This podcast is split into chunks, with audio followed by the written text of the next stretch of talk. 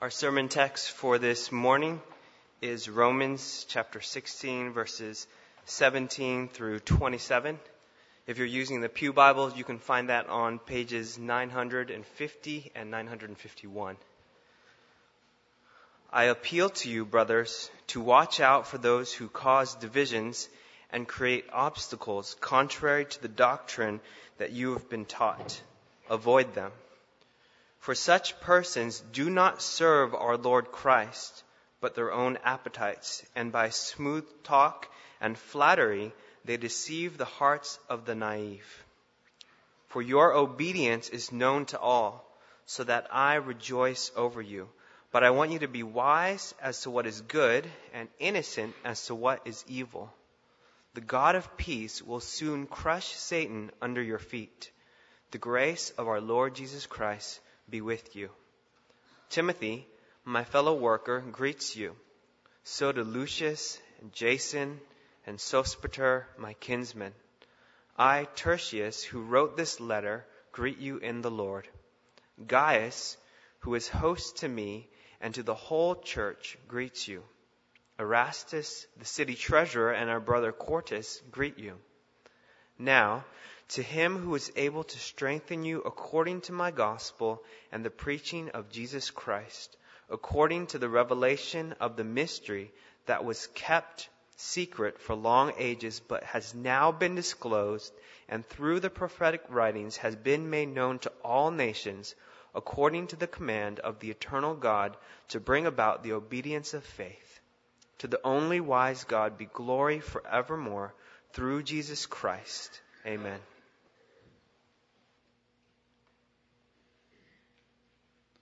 J. Gresham Machen, you may know that name. He was uh, the founder of Westminster Seminary. He wrote a book that's still worth reading, by the way, called Christianity and Liberalism. The title says it all. But J. Gresham Machen sums up what Romans is about as we come to our final text in Romans. Justification by faith is an answer to the greatest personal question ever asked by the human soul. How shall I be right with God? How do I stand in God's sight? With what favor does he look upon me?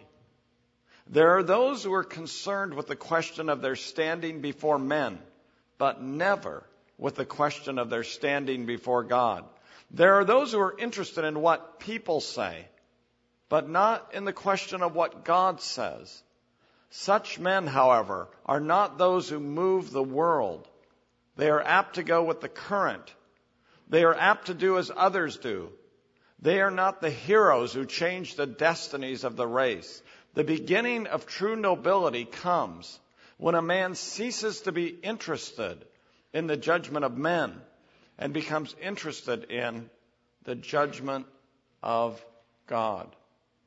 Romans is about the judgment of God and whether it is favorable or not. And we come to the end today, and I see five truths in this text that I think sum up what the gospel is about. If you're taking notes, here are those truths.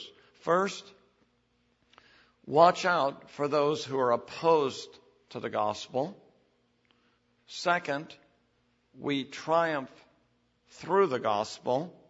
Third, the gospel is a prophecy fulfilled and a mystery revealed. Fourth, the gospel summons all peoples to the obedience of faith. And then finally, the gospel, fifth, brings grace to us and glory to God. So first, watch out for those opposed to the gospel. Let's read verses 17 through 19 again. I appeal to you, brothers, to watch out for those who cause divisions and create obstacles contrary to the doctrine that you have been taught Avoid them.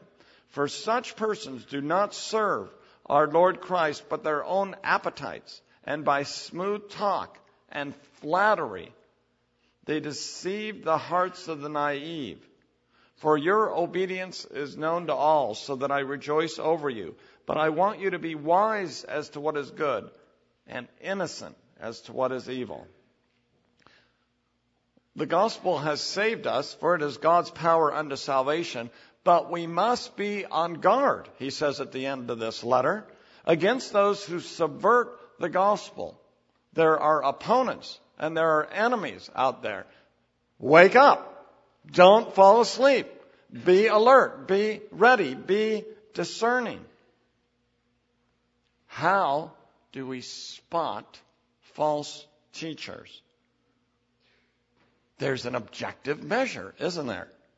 They are false if they teach contrary to the doctrines and the teachings revealed to us. So we know we need to know the truth and we need to measure teachers by whether they conform to that truth. We must be on the alert because he tells us false teachers can easily deceive the naive through smooth talk and through flattery. In other words, false teachers are typically, usually, nice people. And they usually have pleasing personalities. Think of someone like Joel Osteen. There is no doubt that he is a likable person. I saw him on 60 Minutes a few years ago. Personally, I was attracted to his personality, his warmth, his friendliness. But he proclaims another gospel, doesn't he? He doesn't proclaim Jesus' death on the cross for the forgiveness of our sins. He doesn't preach that human beings are sinners who need to be saved from the wrath of God. This is what he said on the Larry King show some years ago now. He says this we, we do have rules, but the main rule is to honor God with your life. Well, that sounds good, doesn't it? The main rule is to honor God with your life. But he goes on to live a life of integrity, not be selfish. You know, help others. But that's really the essence of the Christian faith. So notice what's the essence of the Christian faith for him. It's honoring God by keeping rules and by living an unselfish life. That's the essence, he says, of the Christian faith. Well, for many people in our country, they'd agree. What does it mean to be a Christian? It means to be a good person, a nice person who observes moral norms. Doesn't that sound good? But that's not the good news about Jesus Christ. Notice that what Osteen said could be said about any other religion. There's nothing distinctively Christian about what he said at all. Osteen says this about his relationship with God. My conscience is clear before God. I know that I'm doing my best to please Him. That's why I sleep well at night. That's why I can lie down in peace. That's why I have a smile on my face. He doesn't lie down in peace because his sins have been forgiven. He lies down in peace because of what he's done. He doesn't trust in the righteousness of Christ. He relies upon his own goodness. He refuses to preach about sin because he thinks that's too negative. But ironically, he introduces a new legalism. Religion is all about what we do. That's smooth talk. That's flattery, isn't it? That's smooth talk and it's flattery and it's contrary to the gospel. His conscience is clean because of his goodness. That's not the gospel. With nice guys proclaiming a false gospel. It's no wonder that Paul says, be wise. Be wise, Clifton, to what is good and innocent to what is evil. Be on guard against false teachers. Beware of those who subvert the gospel of Jesus Christ. That is no light matter, and it is attractive. Many are deceived. Second, second truth. We triumph. We triumph through the gospel. What is it that makes the gospel different? The good news we proclaim is about the work of God in Jesus Christ. Look at verse 25. Now to him who is able to strengthen you according to my gospel and the preaching of Jesus Christ. Do you want to be strengthened today? Do you want to be supernaturally strengthened? I do. Because I don't have the strength in myself, and neither do you. Where does that strength come from? He tells us a, it comes from the gospel and the preaching of Jesus Christ. That's what strengthens us. What does he mean by the preaching of Jesus Christ? I think that means the preaching about Jesus Christ, the proclamation about Jesus, and the proclamation given by Jesus. I think it's both. In other words, in, it's Christ centered. Our gospel is not about ourselves and about what we have done. It is about Jesus Christ and what He has done. It's about Jesus Christ our Lord. We don't preach ourselves. We don't advertise ourselves. We preach Christ. We look to Jesus Christ because He never sinned, because He always pleased His Father. This is what we read in 2 Corinthians chapter 5 verse 21. God made him, and the him there is Jesus, God made Jesus, who knew no sin, who never sinned, to become sin for us.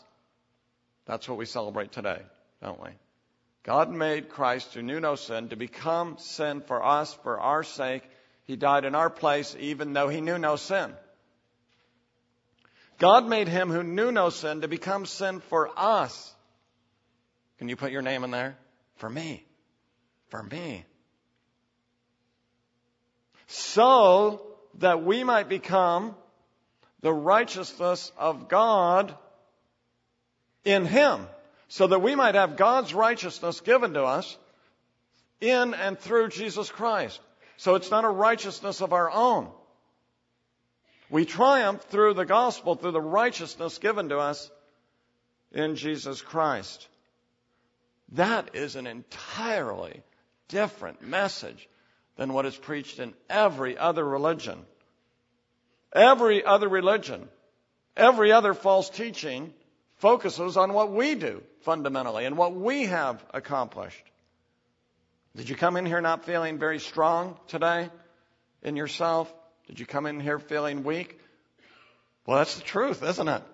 We look away from ourselves and we look to Christ for our strength and our godliness. The gospel focuses on what God has done for us in Jesus Christ. And we just rejoice in what He's done. In the 1980s, early 1990s, uh, we lived for 11 years in uh, Minnesota. Very Minnesota type day today, isn't it? And uh, we were we were big fans of the Minnesota Twins. We still are actually. And uh, in 1987 and in 1991, they won the World Series. And uh, we we rejoiced in that. We we rejoiced in the Twins beating the St. Louis Cardinals and the Atlanta Braves. The victory of the Twins was our victory. The joy of the Twins was our joy. But we didn't do anything. Right? The fans, we didn't play a single game. We, we just, we just enjoyed the victory that they won. And that's the way it is with the gospel. We don't ultimately do anything to win our salvation. We just enjoy and relish the victory that God has won for us in Jesus Christ. His victory is our victory. His triumph is our triumph. Paul celebrates that victory in verse 20. He says, The God of peace will soon crush Satan under your feet. Uh, the, the words of this verse go back to the earliest promise in the Bible found in Genesis 3:15. There God promises that the offspring of the woman will crush the head of the serpent. And Jesus is the offspring of the woman. And he crushed the serpent's head on the cross. He defeated the devil, who Hebrews tells us has the power of death. Sin and death were dethroned at the cross, and those are our fundamental enemies, aren't they? So now Jesus reigns at God's right hand. He has triumphed over the serpent and Satan. John's gospel says that Satan, as the ruler of this world, has been cast out. And clearly he's talking about because of the cross of Jesus Christ. Now, that's not saying that Satan has no role now, but his authority has been removed from him at the cross. Revelation chapter 12 says that Satan, the devil, as the accuser of the brethren, has been evicted from heaven. Now that's, that's colorful language. That's apocalyptic language. But no longer does Satan have a standing to accuse us before God. Because in Revelation 12, Satan has been evicted from heaven because of the cross of Jesus Christ. That means he can't accuse us anymore before God and have any standing because of the cross. So, in the quiet of your heart, do you struggle with feelings of condemnation and guilt? Are you obsessed with the many ways that you failed? Do you constantly beat yourself up? Well, Satan can't accuse you before God. If you belong to Jesus Christ, there is no condemnation for those who are in Christ Jesus. We are free. Your feelings aren't the ultimate reality. The cross, the blood is the ultimate reality. Jesus' victory over the serpent is our victory if we belong to Him. If you're a Christian, that's your victory and you are free, cleansed of all your sin. We don't stand condemned before God. We come freely, boldly, and with joy because of the cross of Jesus Christ. Well, I've been talking about how we're free. But Romans 16:20 says, "The God who gives peace will soon crush Satan under your feet." That's a future tense verb. Yes, yes, the victory has been won and our triumph is certain. But but we do still face death. Right? Your conscience can still indict you. It's not the final word. We still face trials. We sang about that, didn't we? We still battle with sin. But, and yet, we've triumphed. The ultimate victory is sure. It's sort of like recording a game. You know, maybe you won't be able to watch the Super Bowl tonight, and maybe you want to watch it, and maybe you'll record it and watch it later and you have a certain team you want to win. But maybe, inadvertently perhaps, somebody tells you before you've seen it who won. That happens, doesn't it? That's the danger of recording a game. But if you know your team wins and you're watching the game and they fall way behind and you already know the score, you're watching it, but you already know the outcome, right? No matter what happens, you know who wins. You know the final score. And brothers and sisters, we know the final score, don't we? We know who wins. We know we triumph. No matter what trials you're suffering from now, no matter what's going on in your life, we know the final score. We win. We win. Too often, I don't live as if I know the final outcome. Do you do that too? Do you worry and fret as if you might not triumph? Do the pressures of life lead you to live as if we don't win? But remember the promise. The Lord has already defeated Satan at the cross, and ultimately we triumph. Let's live in the light of that triumph. Third, the gospel is a prophecy fulfilled and a mystery revealed. We see this in verses 25 and 26. Now to him who is able to strengthen you according to my gospel and the preaching of Jesus Christ, according to the revelation of the mystery that was kept secret for long ages, but has now been disclosed through the prophetic writings, has, has now been made known to all nations according to the command of the eternal God. I, I want to look at verse 26 first. There we see that the gospel is a prophecy fulfilled. It's disclosed and made known through the prophetic writings.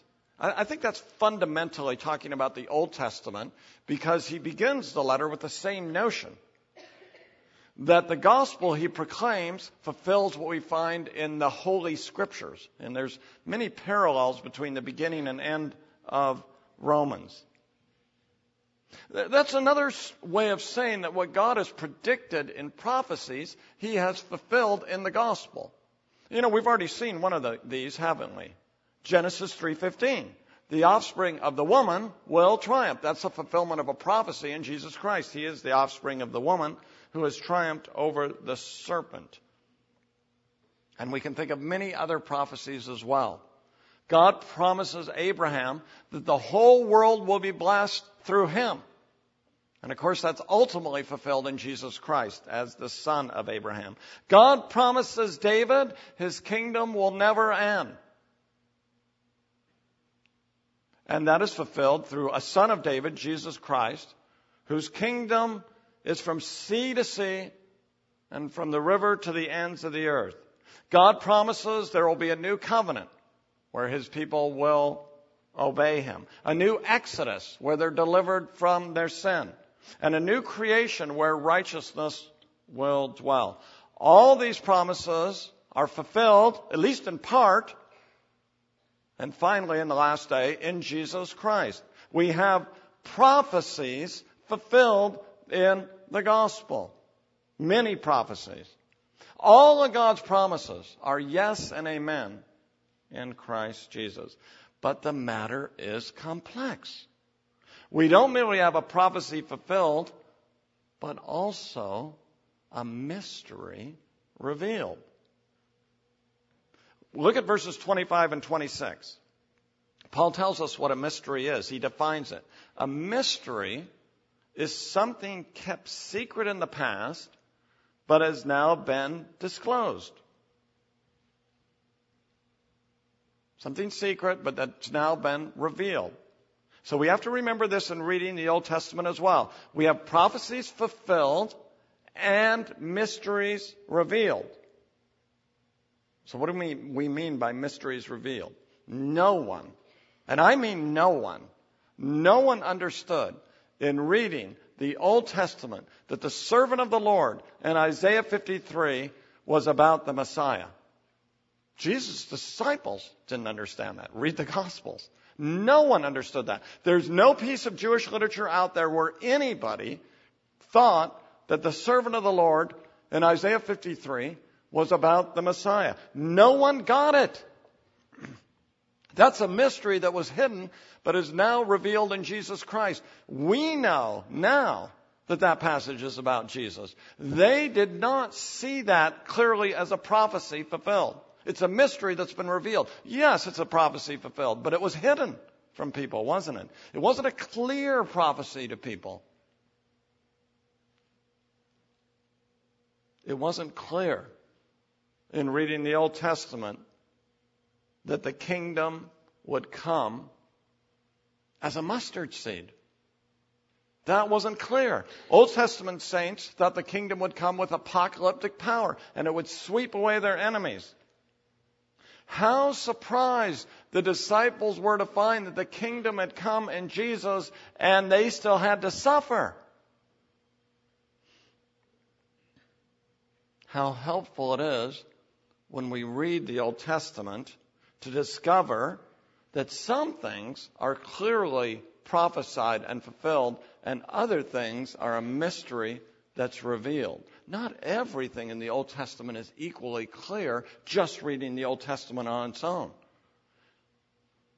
In other words, we see the fulfillment clearly in Jesus Christ after Jesus Christ has come. The meaning and purpose of the Old Testament is clear now that Jesus has come.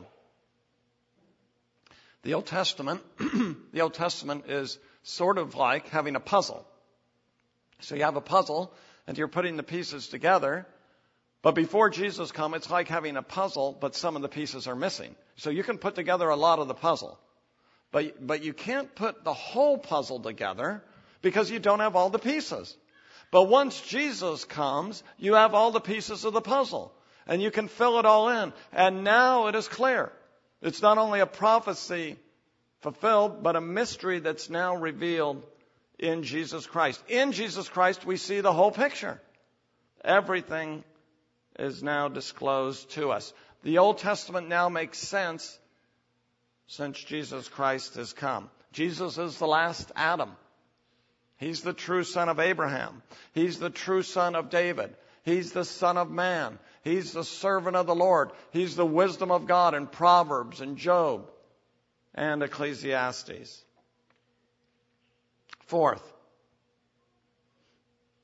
the gospel summons all peoples to the obedience of faith. We read in verse 26 that the gospel is intended to bring about the obedience of faith. In verse 19, Paul says to the Romans that their obedience is known to all. Does that contradict what I was saying earlier? Didn't I say earlier that God does all? That we just enjoy the victory? And now he says it's obedience? What, what does Paul mean by that? That's, this is very important to understand, isn't it? Do we contribute something to our salvation ultimately? Is that what Paul's saying here at the end? In Romans 10:16 he speaks of obeying the gospel. Does that mean we obtain salvation by how well we obey? Uh, certainly not.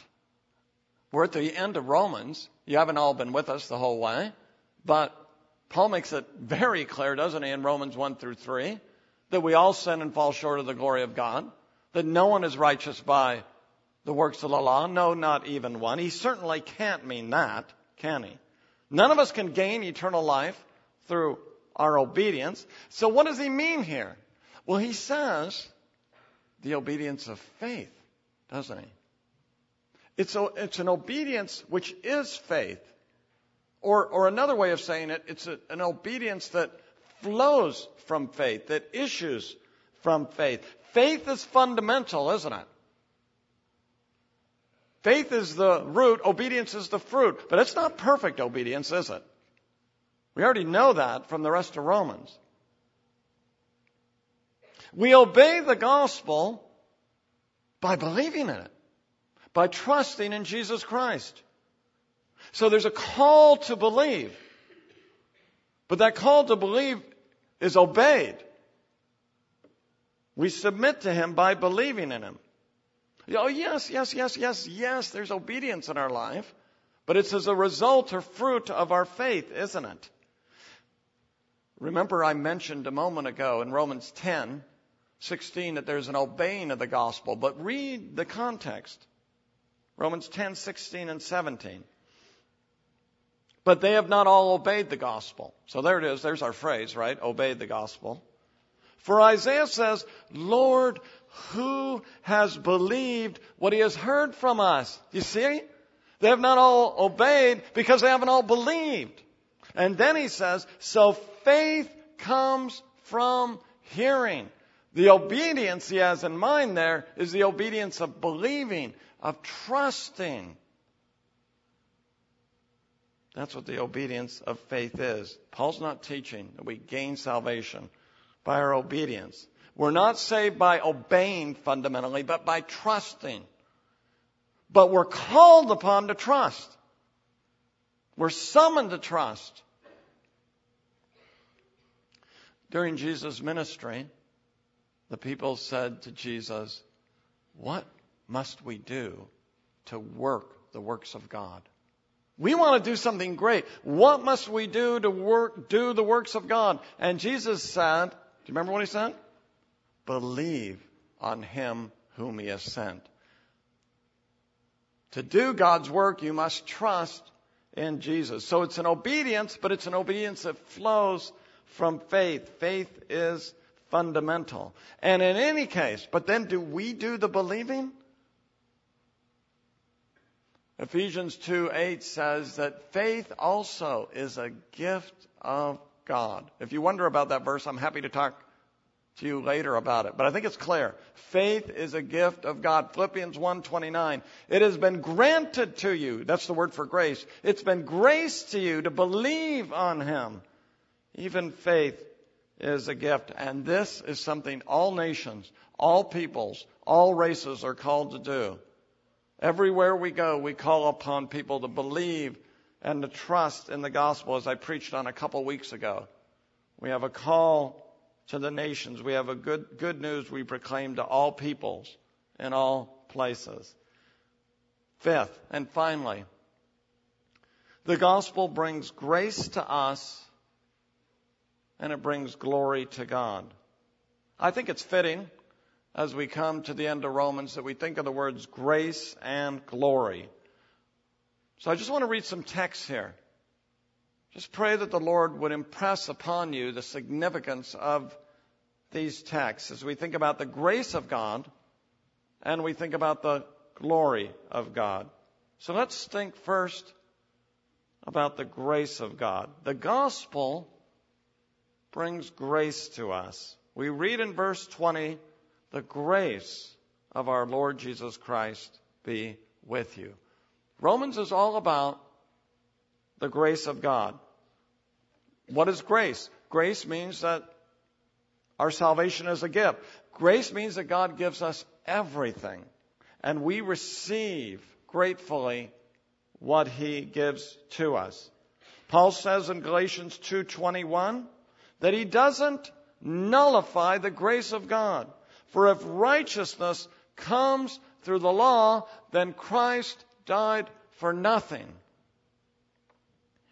Paul says in Romans 11:6 that we are chosen, we are elected by grace. But if it is by grace, it is no longer on the basis of works. Otherwise, grace would no longer be grace.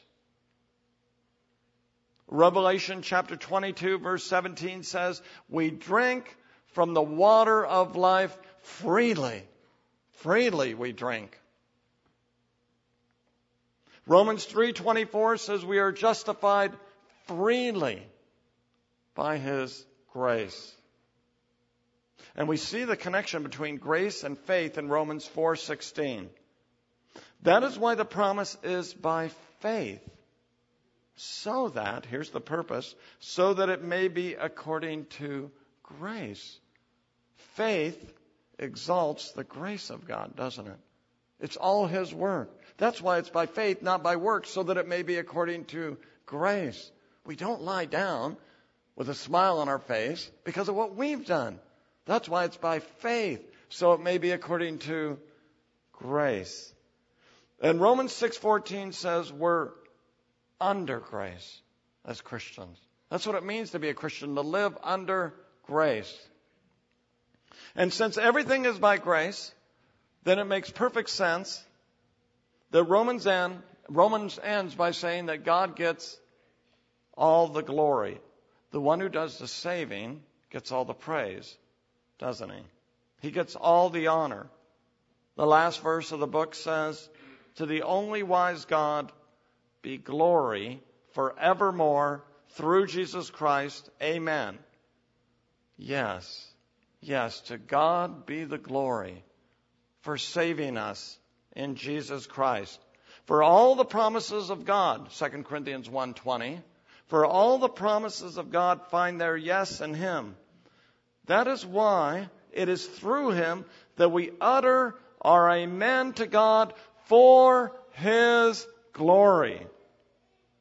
God exalted Jesus Christ as Lord according to Philippians 2:11 to the glory of God the Father. We read in 2 Corinthians 4 6,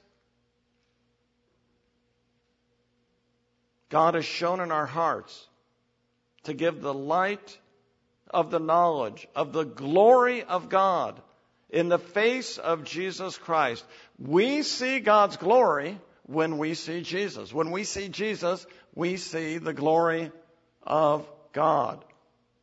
To God be the glory for his saving work. Three times we're told in Ephesians that God did all that he did for his glory. He elected us for his glory. Verse 6. He redeemed us for his glory. He gave us the Spirit to the praise of his glory. He has put together all of history. He administers all of history for the glory of his name. We read in Ephesians 3:21 that glory goes to God in the church. He's called together a people. He's called together Clifton Baptist for the glory and honor of his name. God is not only glorified in salvation, but he's also glorified in judgment. Is he glorified in everything?